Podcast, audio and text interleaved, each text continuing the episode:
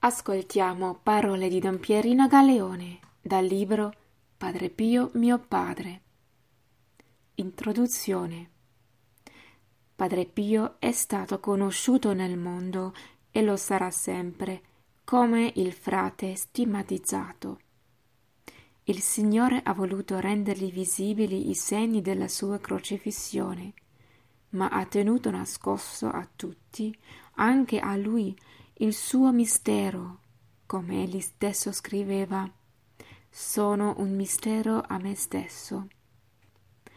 Padre Pio ha cercato sempre di nascondere tutto, le sue stimate e le sue piaghe, il mistero della sua crocifissione e la sua altissima missione lungo il corso della storia della Chiesa e del mondo.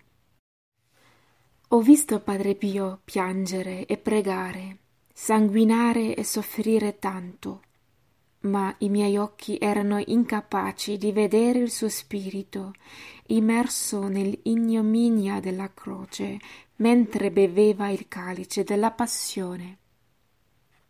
A chi gli chiedeva di soffrire un poco con lui, rispondeva Se ti dessi una briciola delle mie sofferenze, moriresti fulminato all'istante.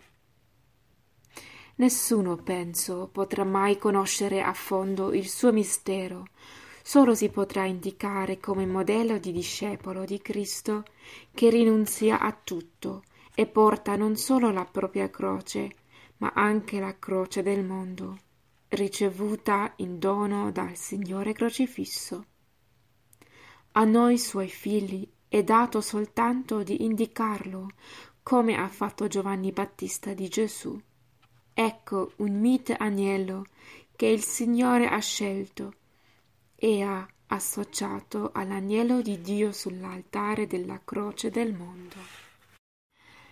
Chi legge queste mie testimonianze, rese nel processo diocesano per la canonizzazione di Padre Pio, avvertirà subito oltre alla semplicità dello stile, il timore reverenziale e l'amore filiale, sempre però attento a rapire per custodirli nel cuore i preziosi momenti in cui parlava e pregava, soffriva e piangeva, e altrettanto sollecito a raccogliere le briciole che gli cadevano dalla labbra quando gli sfuggivano fatti misteriosi personali.